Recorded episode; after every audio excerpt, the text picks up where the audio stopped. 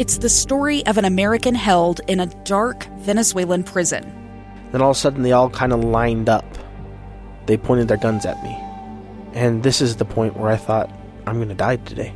I'm Becky Bruce.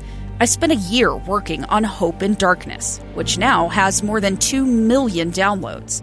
Find it on kslpodcast.com or wherever you listen to podcasts.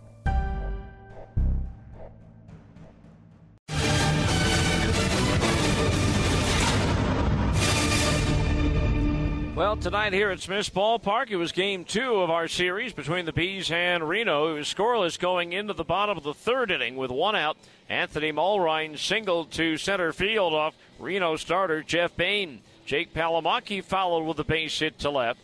And after Kean Wong was retired, that left two on, two out for Mickey Moniak. One ball, one strike. The pitch. Moniak swings it. It's a high fly ball right field. Canzone going back onto the warning track at the wall. It's gone.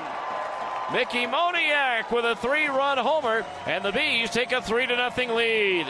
The Aces would get on the board with their only run in the fifth inning, a two-run, uh, excuse me, a two-out solo homer by Jordan Luplow to make it 3-1. But the Bees got that run back in the bottom of the fifth. Jake Palomaki single to lead off the fifth. Two outs later, he was still at first base for Michael Stefanic. Poppen's pitch. Stefanic drills one into right center field. That's a base hit. It's going to get down and go all the way to the wall.